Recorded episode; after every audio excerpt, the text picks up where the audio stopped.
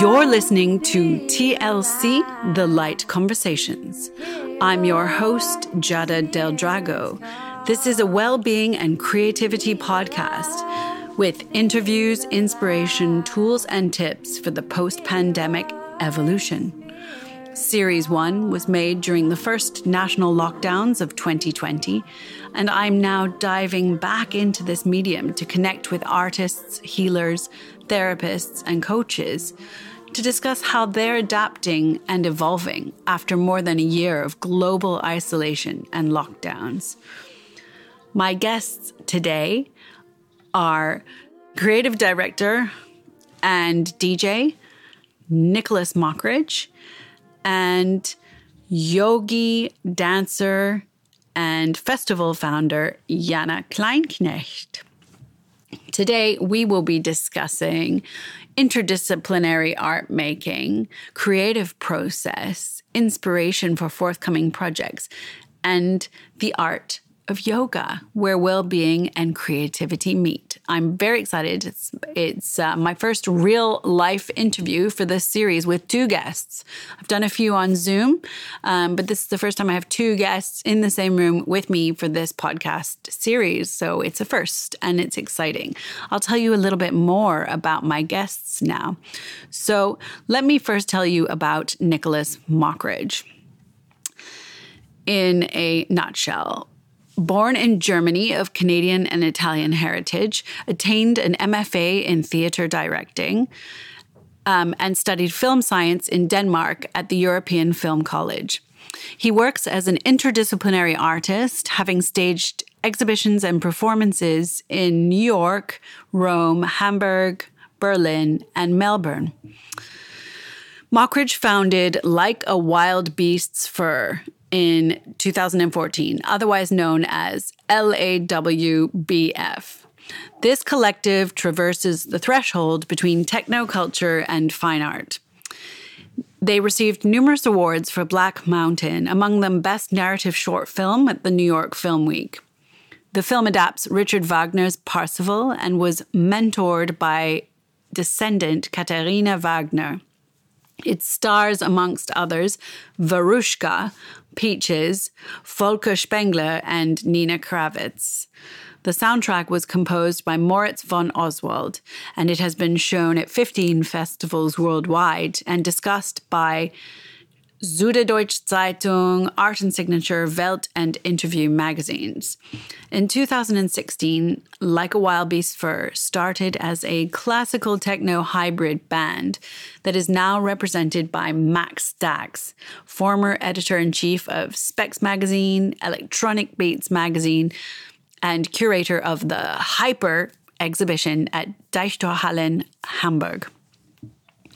Like a Wild Beast's Fur's artistic mission is to find new and exciting ways to fuse modern ideas that are inherent in classical music and ancient theatre, ranging from the sculptures of Rodin, the poems of Rilke, the music of Richard Wagner, and themes found in Greek theatre. Fusing this with contemporary developments in techno and electroacoustic music. As a voice artist, Mockridge has worked for numerous clients such as Mercedes, Audi, Berlinale, Siemens, Ruinart, Dom Perignon, and Kunstkammer Baden-Württemberg. For his work on Dom Perignon's Stage Dinner, Mockridge and the creative team received the Moët Hennessy Innovation Award.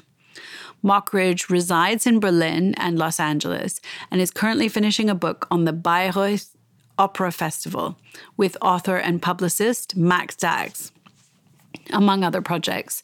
In 2017, he's been appointed curator of an exclusive artist showcase at Borchardt and is directing the second season of TV series Festival der Liebe for German television channel Tele5. He is also an in-demand electronic and techno DJ, and it is super exciting to have him here today as a guest on TLC, The Light Conversations, as well as our other guest today, Jana Kleinknecht. A little bit about her. After working as a model in fashion, beauty, and catwalk during her school years, Jana pursued a professional career as a dancer in dance theater and as a constructor for dance projects with school classes.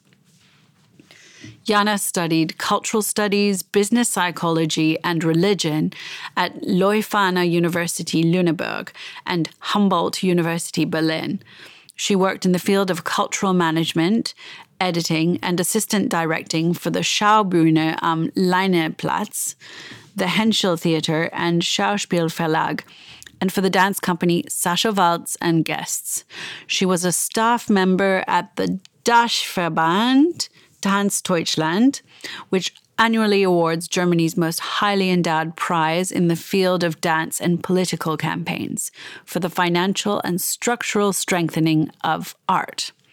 Together with her business partner Adam Rice and Loretta Württemberger, founder of the Contemporary Arts Alliance Berlin, they conceived and founded a yoga and arts festival at Castle Estate Schwand near Berlin. She currently also works as a freelance cultural manager for performing arts and teaches the practice of yoga and meditation. In her free time, she loves to play the piano. Spirituality plays an important part in her life, as well as her passion for the arts. So, as you can tell, today's guests are the epitome of well-being and creativity. We've got Nick Mockridge, director, creative director, interdisciplinary artist, and DJ. And we've got Jana Kleinknecht, dancer, yogi, and co-founder of a yoga and arts festival. So today is going to be a good one. I'm really looking forward to sitting down to talk about evolution, to talk about creative process, to talk about inspiration, and just check in with how they're doing and what's coming up for these two shiny souls. Without further ado, on today's episode of TLC, The Light Conversations, my guests, Nicholas Mockridge and Jana Kleinknecht.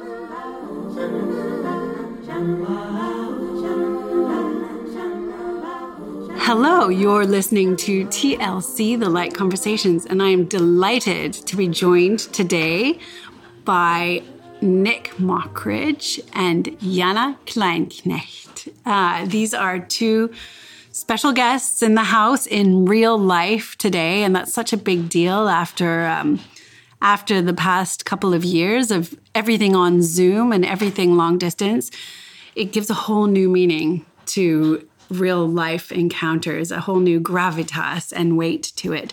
And I've actually been sitting here chatting with them, enjoying a bit of lunch. And I said, I can't let you go without recording a podcast episode because you two really epitomize well-being and creativity. And we've covered a few topics that I'm really excited to delve deeper into now with you for this podcast episode. Seeing as the theme of the show is well-being and creativity, I hope you're okay with that. Can I get your consent now before I feel like I forced you into doing this episode? Are you okay with it? Are you happy to be here and chatting on the mic? Is that okay? 100%, yeah. Good. We consent. Okay, good. I mean, consent is a very important thing, especially when it comes to co-creation and collaboration, right? It's amazing how quickly we can steam forward with ideas without checking, like, are you actually into this? Are you actually okay? So step one, consent. Good, we're all on board.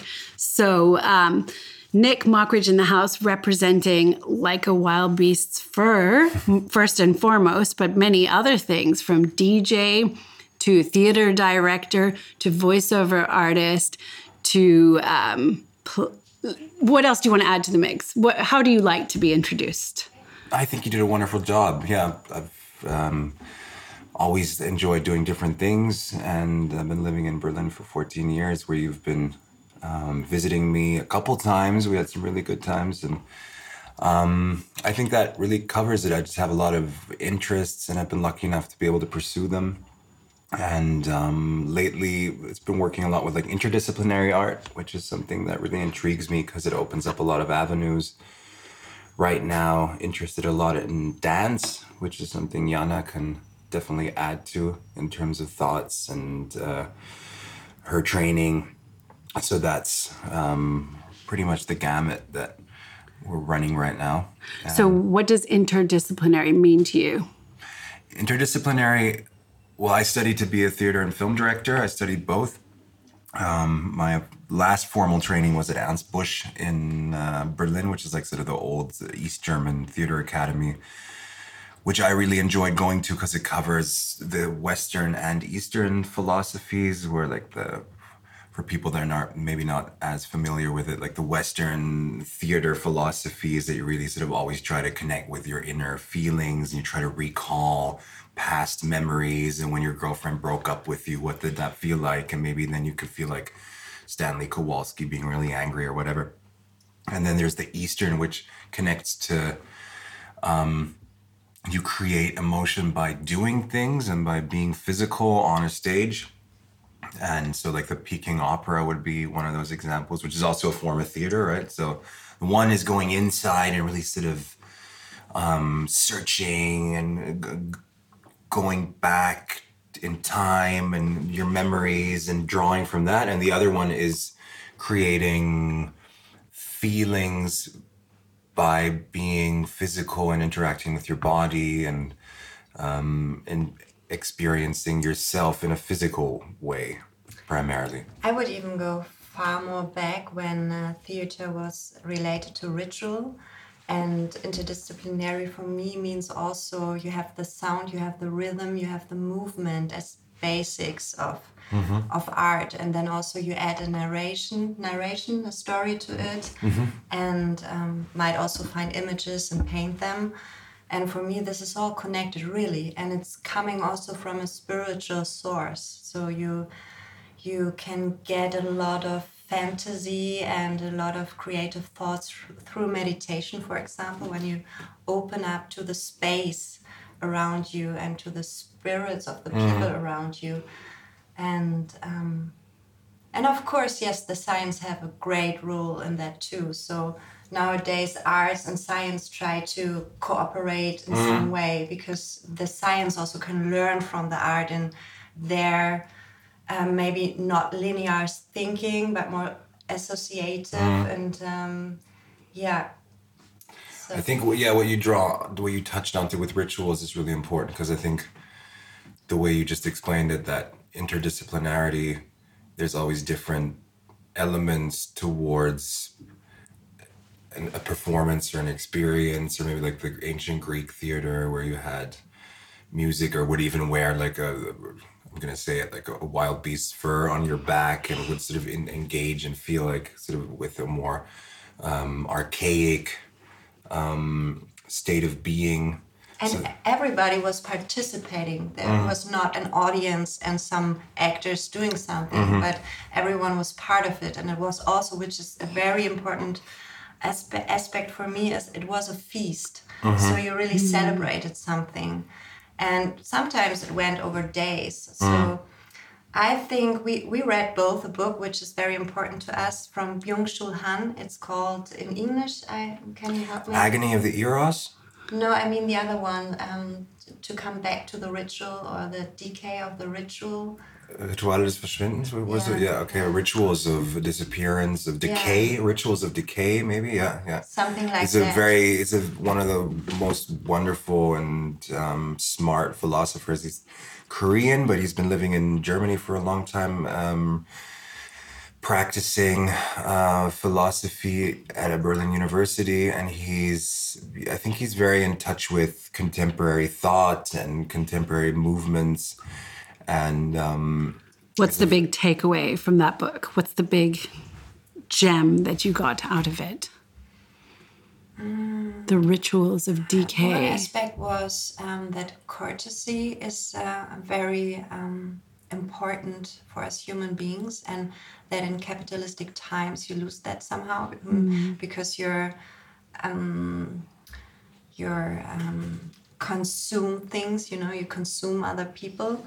And so courtesy really refers to giving respect to one another. And I find that very beautiful. There's something very aesthetic and beautiful around courtesy, you know. Yes. And it also gives you a feeling of being secure in a way, because you know how you act towards the other person. And so you're in a safe space somehow. Yes. And do you feel like that's something you would bring into theater? And into performance? I'm bringing this back to your creativity. What you just said, is that part of the responsibility of art making, creating that safe space to make the art and to present it? I think safe spaces are very, very important and paramount to any creative process, because it enables people to open up and to explore areas that otherwise they might be scared to venture to or touch. And Jana's been doing some work with Buto dance, which also explores very extreme and maybe scary places. Let's talk about Buto a little bit. Yeah. What is Buto to you? Yeah, I did that in Switzerland this summer with Atsushi Hakenushi. He is a Japanese guy, and he was pupil from Kazuo Ono, who's basically one of the founders of the Buto dance movement, which originated in Berlin from, I think, Japanese intellectuals engaging with Valeska Gerdt, who is a very, very famous avant-garde dancer and choreographer. It basically was an answer to Hiroshima and to face death in such a cruel way.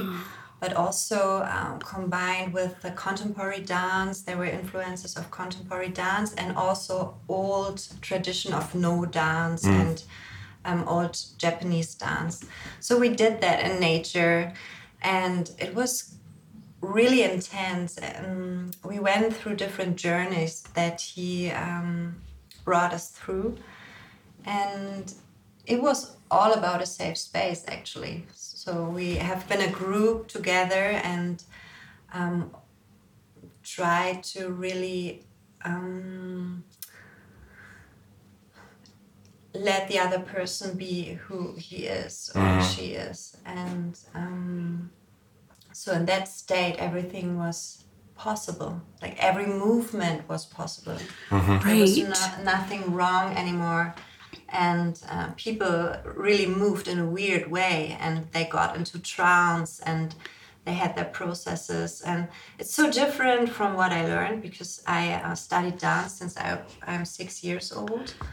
And this was all about, you know, geometrics in the room and, you know, trying to be perfect, to always search an ideal. Totally and get that. This is beautiful also. I love that. You know, it's really beautiful to be precise and to be, to search perfect. Search for perfection. Would you say Buto is almost like undoing that? It's almost the opposite, or...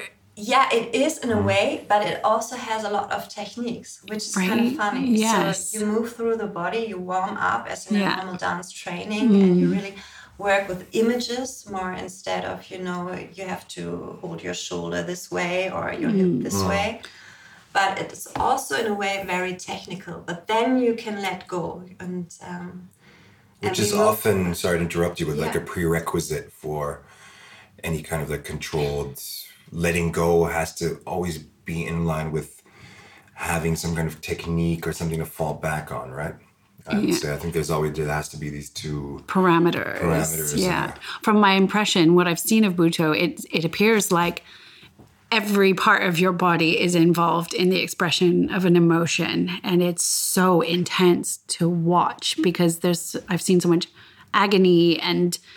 Fear and rage, and from an outsider's perspective, it looks like it's an exploration of the darker materials. Yeah, and the great thing about that, it isn't judged in a way. So it's all the same what you feel, and it's very important. And you also get into touch with nature a lot. So it's an animistic, anima kind of dance. And when I see pictures of Atsushi, it's incredible. Like he's doing a figure next to a fire or next to a tree or next to water, and he looks like it. He becomes the element. It's, and you can see it on the picture. I've never experienced something like this before. I have to show you the pictures. Please do. And I think it's also because he is doing this since 30-40 years now. Yes. So it's his life. He's metaphorizing into that, but yeah. Do you feel quite inspired when you hear Jana talking about Butoh and what it involves? Does that inspire you as a director, as a creative? Definitely. I was very surprised and intrigued. Could you do with that? What direction would you take that in, or how would you capture that essence of Butoh? Would you make a film?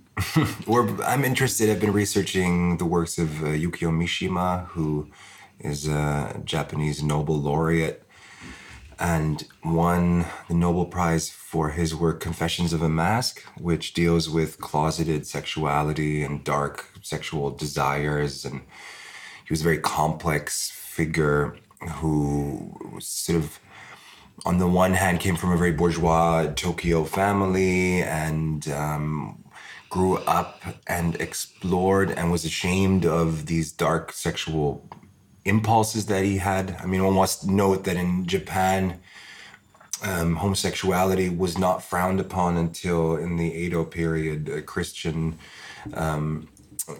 influx brought Bibles and everything. There was certain roles, like the no theater teacher and his pupil or whatever, where queerness was able to have kind of a niche where it was functioning. And then through Christianity, that became more of a difficult thing. And interestingly enough, he had his first sexual experience while looking at a painting of San Sebastian. So it's, for the ones who don't know, it's this Roman military man who was higher up in rank, who became a Christian and was persecuted for that. And then he was shot dead with arrows. And then there's many people know this statue of this young man in a loincloth. Falling like this with the arrows sticking into him. I've seen it in a church, actually. Yeah. I've seen that painted in a church. So it has this sort of...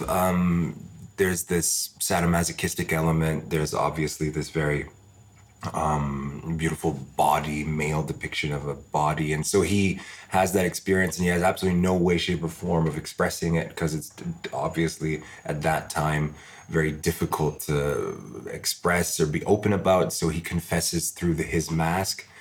And I think it's still quite something that is important or valuable today, because there are countries still where homosexuality or queerness and at the moment that non-binary identities are still not completely integrated into our society, or what's going on in Hungary.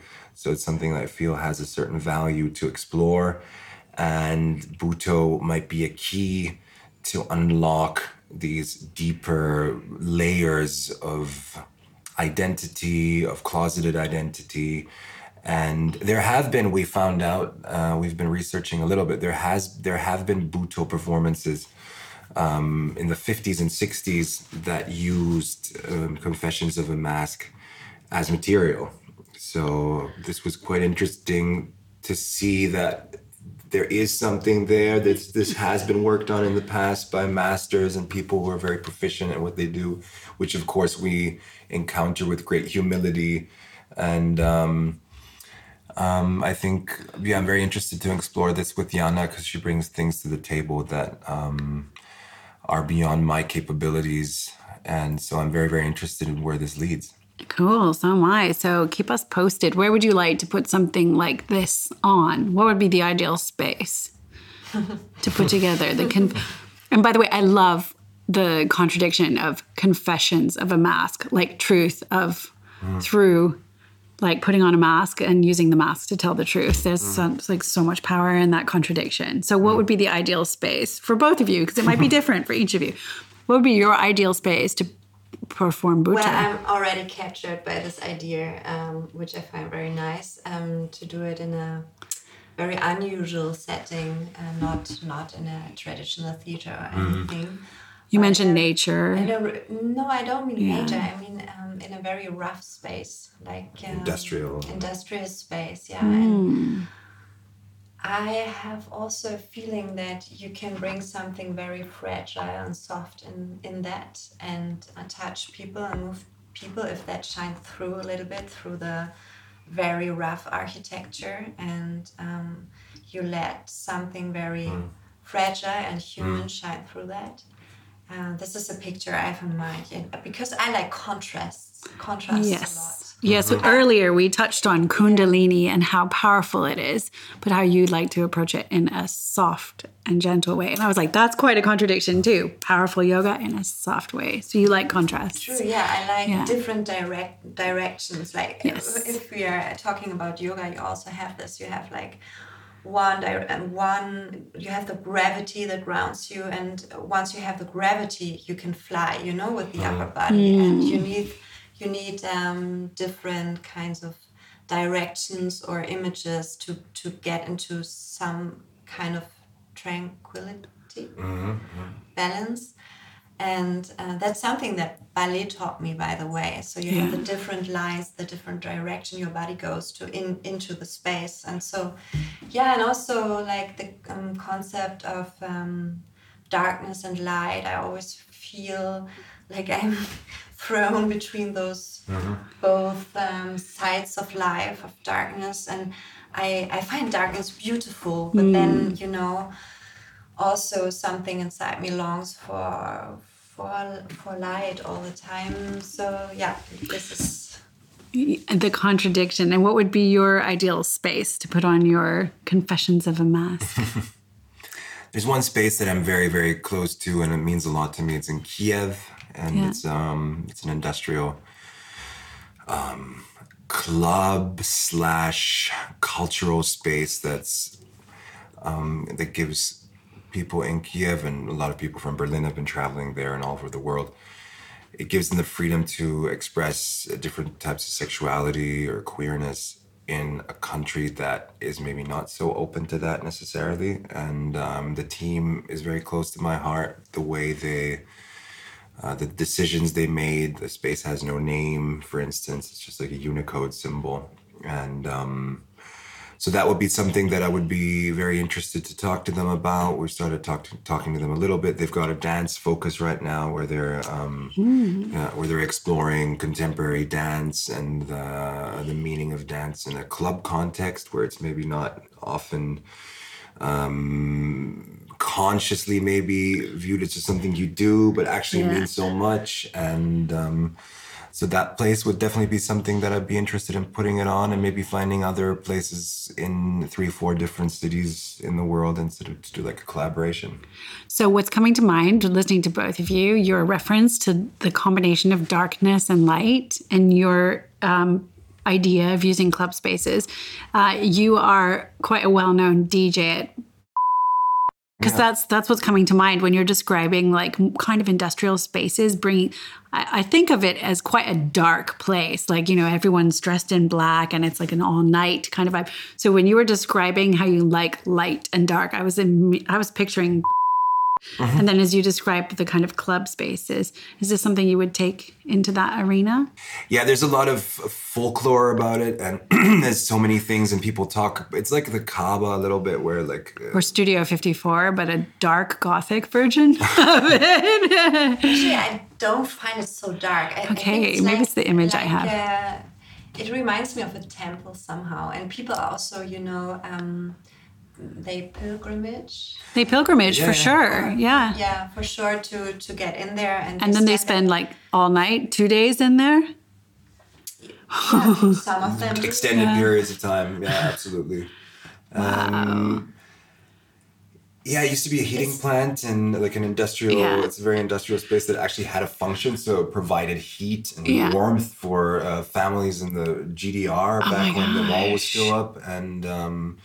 years and years later, it was converted. And is it like only on weekends, or is it all day, like every day? I'm just thinking, are there days where it could be used as a theater? That's basically what I'm... It was used as a gallery already. Mm-hmm. Oh, yes. And is that the photographer that you were working with? That was the bouncer? Yeah, he's been affiliated with that place for a long time, and a very important figure. And what's his name? Sven Marquardt. Sven Mockridge, because I remember you did a show. He's a wonderful photographer together. Who has his roots in East Berlin, so was part of a culture that was kind of oppressed and had difficulty expressing itself, and He works mainly in black and white with available light. It was only really like high contrast, really a lot of green, really sort of organic, like real still. I liked film, those photographs a lot. Yeah. And we've had a working relationship for about 5 or 6 years now, where we trust each other a lot. And this work focused on an actor that is very important to him and to me, Volker Spengler, who was a Fassbinder actor first and foremost. Amazing. And a very extreme, very scary almost, very fearless and still sensitive actor. So it might be quite cool to get him doing Buto and get him in the mask. It would have to be, one of those death masks, because he sadly passed away last year. Oh, yeah, no, but that's the opening we did, the exhibit was also honoring him in a way, so it was actually quite... So let's talk a bit about that exhibition. Sure, yeah, it's called Fleischmann. It's on in Galerie Deschler in Mitte, and it opened on the 26th of August this year, and it's extended. It just got extended, so if you're in Berlin, it goes until the 15th of January. Amazing. In Mitte, in the Auguststrasse. And what is in that exhibition? What is it comprised of? It's comprised of large-scale photographies and music that accompanies it, and it's an exploration of Volker Spengler's life, the topics and films, and actually also his own life that he basically lived through the lens of the camera and on the stage. And we use Christian and pagan mythology, which we kind of mix with it. So it's sort of like a passion play, but in a very dark Berlin way. Yeah, I mean, is that kind of becoming a trademark for you as a director? Let's go back to Peaches, who I love, Canadian Peaches. I'm thinking of dark passion play. There was, you made a film with her, right? Yes, I did, yeah. I was very, very lucky that she signed on to be part of this film, Black Mountain, which was an adaptation of the Wagner opera Parsifal. And I approached her together with Lilia Rupprecht, who was my co-director on the film, to embody the part of Kundry, who's like a magical witch who actually dresses in animal fur. And the Wagner story is that she was cursed because she dried up the tears of Christ, I think. He was crying on the cross, and she took some kind of handkerchief and dried his tears or something, and she got superpowers through the tears of Christ, and she can live forever and travel through time, and she's a very, very powerful, very, very powerful figure. You must have blown the minds of the opera crowd with that film. Was it presented at the opera festival? Yeah, it was presented at the Haus Wahnfried, where Wagner used to write. Okay. It was his summer house. It was in Bayreuth, right next to the opera house. And were they quite shocked and surprised? Because that was not your average opera that you would go and see, right? I mean, that was powerful, dark, surrealism, that must have blown their minds, the opera crowd that were presented with that film. Yeah, it was a weird experience because Wagnerianer, Wagnerians, people who love their Wagner, they're a very, very intense crowd. Okay. They're the soccer hooligan version of, they're just very bad. Yeah. Don't mess with my Wagner, right? No, but they're probably because that to me is so exciting, to take something classical and bring it to the next level. And so to reinterpret opera with contemporary electroclash stars and a darker twist is that something that could ever get staged, as an opera on stage? I'd be very open to that. I mean, Peaches, she's extremely, and she's great on stage. She's done Jesus Christ Superstar. Well, I met her and she sang Judas. And she actually, I have a little video of her singing Jesus Christ Superstar for me. And I was like, I would not have expected Peaches to come out in Jesus Christ Superstar. She knows all of it. I think she even performed the entire musical, Jesus Christ Superstar. Yep, at some point. Yeah, I think it was at Hebel am Ufer. She did that a couple years ago. I was like, whoa. I met her, the last time I met her was last September, and I was very, very touched by the fact that she's been starting to build her own archive. So, and I think that's also something. I should send her the Jesus Christ Superstar. Yeah, you should send her the video. Yeah. She loved that. I was quite a fan. I was a bit like, So when I saw that you worked with her, I was very impressed with that. Would you like to work with her again? Anytime. She's one of the most fearless people I know. The persona she's built around her and explored inside her knows no bounds and is beyond definition. And she's just a very... very awesome. Incredible artist. Strong. Yeah. And I think that's also something I learned from her, and that's maybe some advice that can go out to artists, is to always start sort of documenting and archiving what you do and save it and honor it. Honor it. I feel documenting your work is a way of honoring it. Like, you value it. And it starts to do that all the time. They have their notebooks and always go back to what they, once have written, or even if that are just several thoughts and that are tracks that guide you then. Through. And it also can then inform your work as you move along. It's like having a diary. You're like, okay, so I see a pattern playing out. And these are the things I want to keep building on. And these are the things that don't serve me. And documenting. That's good advice. I think that's a good intersection also for creativity and well-being, right? Yes. I like what you were saying earlier as well about how theater should be not a division between the audience and the spectacle. Yeah. But rather like an experience for everybody. I mean, that to me is like the best kind of theater, the best performance, the best art. Yeah. You're not just like passively taking it in, but somehow, whether you're, as you described in your training, like really emotionally involved in what's happening, or actually physically somehow it's all happening around you, then you can so easily suspend disbelief and be transported somewhere else. Yeah. So do you incorporate well-being into your creative practice? Did Jana help you with that? That was a question I had for you a while ago. I was like, tell me about your well-being, Nikki. Because, for creatives, it's not generally a priority, but it's so important to sustain the creative energy. And the someone said to me once, like, where are you shooting the arrow from when you create? And I was like, oh, that's so important. If you don't consider that, you could be shooting it from your ego or so. Yeah. How's well-being becoming a part of your creative life? I think I discovered it, like many, many people, it's become more to the forefront during the pandemic, because I think capitalism is a pretty strong animal and it sort of permeates all areas of human life. We were talking about ritual earlier. I would say that ritual forms a part of wellness. Basically, do you have a personal, both of you, I'd like to hear both of your answers to this. Do you have any rituals that help you on a daily or weekly basis sustain well-being in your lives, like mentally, physically, spiritually? You were talking about a drum.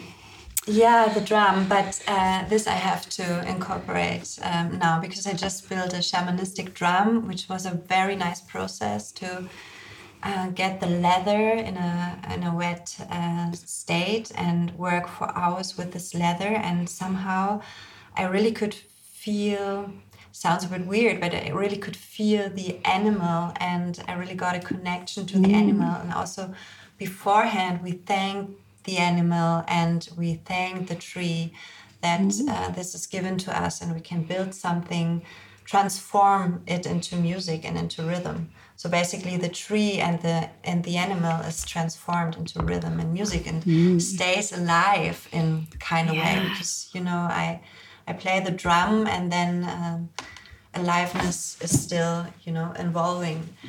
And but for the rituals, of course, for me it's yoga since such a long time. It helped me with my dance training a lot. And for me, first yoga was very physical, but now it's getting more and more also into states of meditation, and I can really see the value of just sitting. You all the asanas you did to sit for a long time to meditate without having some pain in the hips or anything. So, and yeah, of course, now it's becoming for me more and more important to have this overall senses ceremonies, also with fragrances, with incense, and with music and rhythm. And I try to draw that into my everyday life. Mm. Yeah. So I'm almost doing yoga every day. Mm. Mm. Wow, that's pretty lucky that you've got that right there. So have you been getting into yoga? Have you been meditating? I think you mentioned meditation was becoming part of your wellness. I did a long meditation program on a daily basis together with the Underground Museum in Los Angeles. And that was led by Om Girl Ali. Okay. Shout out to Om Girl Ali at this point. Her Instagram handle is Om Girl Ali as well. Okay. Alison Simon is a wonderful meditation teacher who, breath techniques, pranayama. Kirtan also, I guess. Kirtan, you did also the singing. I was chanting. I did some chanting with Eddie Stern. That was also very, very, that really freed up a lot of things. And at the beginning, it can be kind of strange, or it sort of takes a little bit of, you have to sort of overcome a couple inner boundaries in order to do it. But I was very, very open to it. I love creating, just making sounds with my mouth and with my vocal cords, and I was zero afraid or had little hesitation. And I thought it was incredible the way it sort of really, you see things, and those chants are so archaic and so knowledgeable. And it's also said that when you sing, you can't be afraid or feel any anxiety. It's just, like it cuts through fear. Yeah. Mm-hmm. Mm, yes, and that's why actually it's just something different. But in Belarus, there was this revolution going on last year, and they had a lot of choirs and people singing all the time to conquer their fear. So music played a big role in that, but just. Well, because it moves energy around your body, we're so many people are blocked in the throat chakra. It creates hope, and it creates community and connection also, because you're penetrating the world kind of with your voice. So you're in connection in a way, and not hiding, not being lonely, but you're really connecting through your voice with the space and. And you're setting things into vibration, right? So, yes. On a cellular level, the sound vibration travels all the way down to the cells, and there's more and more research going into the healing power of sound. Actually, shout out to Tallulah Rendell, went to a gig a few days ago, and she was encouraging everyone at the gig to start just making noise, toning, and. There were some kind of clashing sounds of voices, but with your eyes closed and a room full of people just making whatever sounds were coming out. It was like this amazing orchestra, of out of this world sci-fi instruments. I mean, it was quite a powerful kind of, and then when I opened my eyes and I was like, oh my gosh, just looking at this room of people making sounds, it was otherworldly. And to overcome the self-consciousness of, what do I sound like? Because you can't control that as well as you can the way you express yourself. So, there's some healing power in the sound. There's been I read the other day that Bob Ross, the painter, he's been in scientific studies where they say he's the godfather of ASMR. Oh, yeah. I've just seen my ASMR videos on Instagram. Happy little accents. Yes. Just a happy little cloud. You've got a good ASMR voice, actually, Nikki. Voice and vocalizing is a big part of what you do as well. But actually, you haven't been into yoga as a physical practice.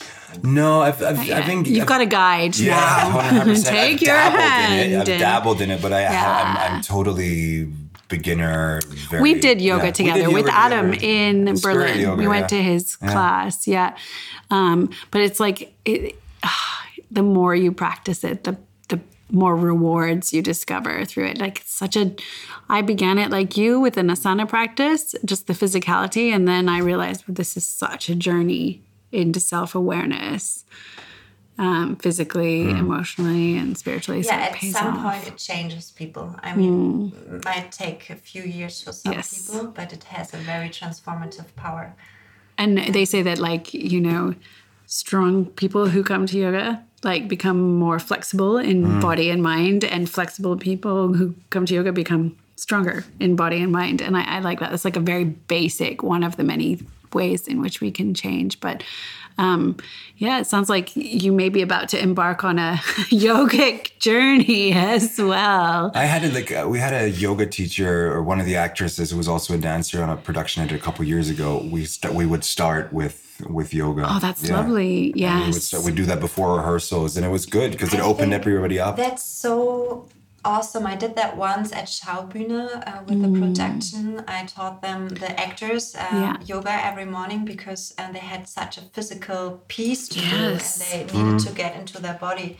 So I combined it with voicing and pranayama too.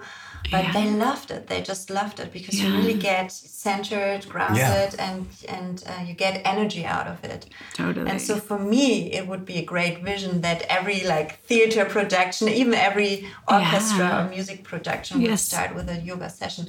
And some people already do it. Like a very innovative orchestra, I know it's called Stegreif Orchestra, very wild but professional classical musicians, and they start their rehearsals with yoga a lot, and because they have no conductor. Oh gosh, they really that's interesting. To listen to each other and to their bodies, to how they move in the space, and to get an awareness for that as a group, as an orchestra. Yoga helps a lot. Yes, yes, because it like develops an understanding of the energy body. That's where I got really excited about yoga, when I was like, okay, so we have this physical body, and there's like a whole body of energy that surrounds us.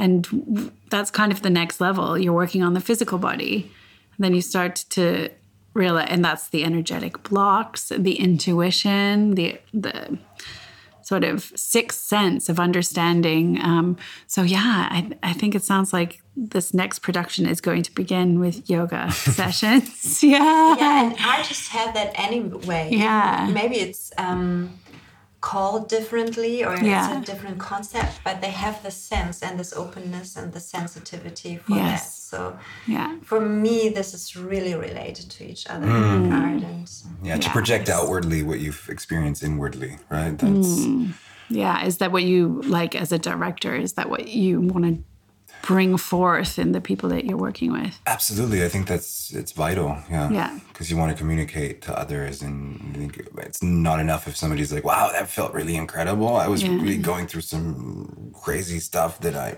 experienced, and then no one in the audience can saw it or felt it. And there has to be like a communication, outward projection, 100%. Yeah. I feel like what we were talking about earlier about creating a safe space, like that is such an important part of a director's job, is creating a space that's safe for all expression to come forth. And I know, having been... Which is a very modern view, right? Because theater not always has been like this. Yes, like, no, much more like... Directors could be really... Mean. Like misogynist, draconian kind of dictators. And we're not so interested in that anymore. That's although some performers love that. They're like, you tell me how to do it and I will do it. I will deliver. And would you say yourselves more like bring forth the... As you say, with the internal to the external. I would be interested if you would say that this same amount of quality can come out of both. Like if you bring somebody with pain to an edge and crack open and show something, or if it can also be in this different way. Can you nurture someone to the point where they can open raw emotion? I think you can open up someone without being aggressive or harmful. Perhaps it comes back to consent. Yeah. Right? Yeah. Like, I'm willing to go there with you. then you can do that in any way. I think there should be like a reinterpretation of what draconian is, right? That's why we're here today. Yeah, you're right. Like, you don't have to do things. There are new ways to do things, such as putting on theater in nightclubs, such as nurturing the core emotions. Yes, rather than doing things in the draconian way.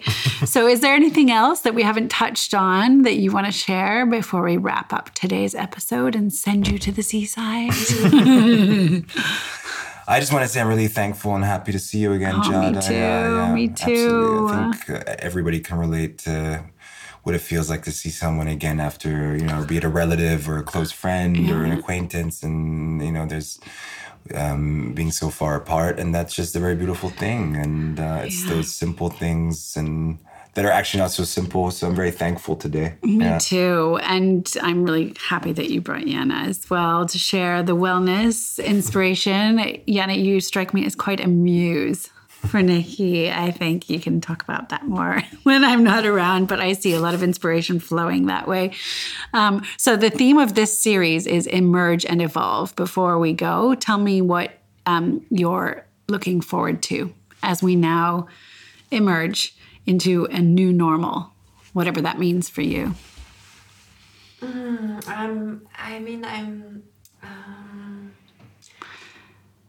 Creativity and spirituality is something that never stops. It's an ongoing process, and it's a journey that you can follow without fear. And I'm really looking forward to, just have no expectation into the future, but being open to everything, And I think one hand you really have to follow things and you really want things, and then at the same time it's good to let them go at the same time, and being in this dance, and then life can be very unpredictable and provide surprises and very good experiences, and you grow then all the time. And for me, future means there are always new things to learn, and life is ever changing and transform. And I really am looking forward to be transformed and to transform the world in which way ever. But that's something which I find very beautiful to think of. For me, I was just like, what came to mind, we went to a service at the St. Paul's Cathedral in London, and there was this beautiful Anglican mass, and in the sermon, there was this thought that the word comfort, right? That home is a place of comfort, but it's also like in the Latin etymological sense, come forte, so come strength, so like finding strength, in one's surroundings, and at the same time accepting challenges. But that's something that I think touched both of us, and I find very intriguing and something to look forward to. Also with all these possibilities that have come back to us, like embrace them wholeheartedly, but still maybe try to live a more sustainable life. That still has those thrills and passions that life always had to offer. Beautiful, beautiful. So as we wrap up, I think we're gonna, there was a song request by, who is it? Who are we playing for this show? Let's listen to a beautiful song by your cousin, my youngest brother, Liam Mockridge's song is called Familiar. Awesome. He's really taking off with these beautiful music videos and fusion funk. Would you call it funk? Yeah, he's definitely bringing a lot of Motown vibes. R&B, funk, R&B, jazz. It's very now. He's very talented.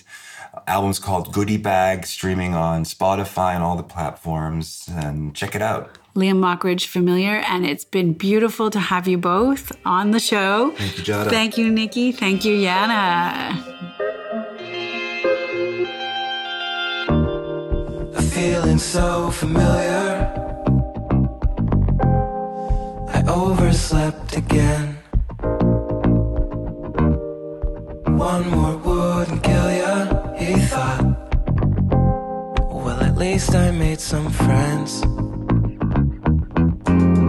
I've taken my time.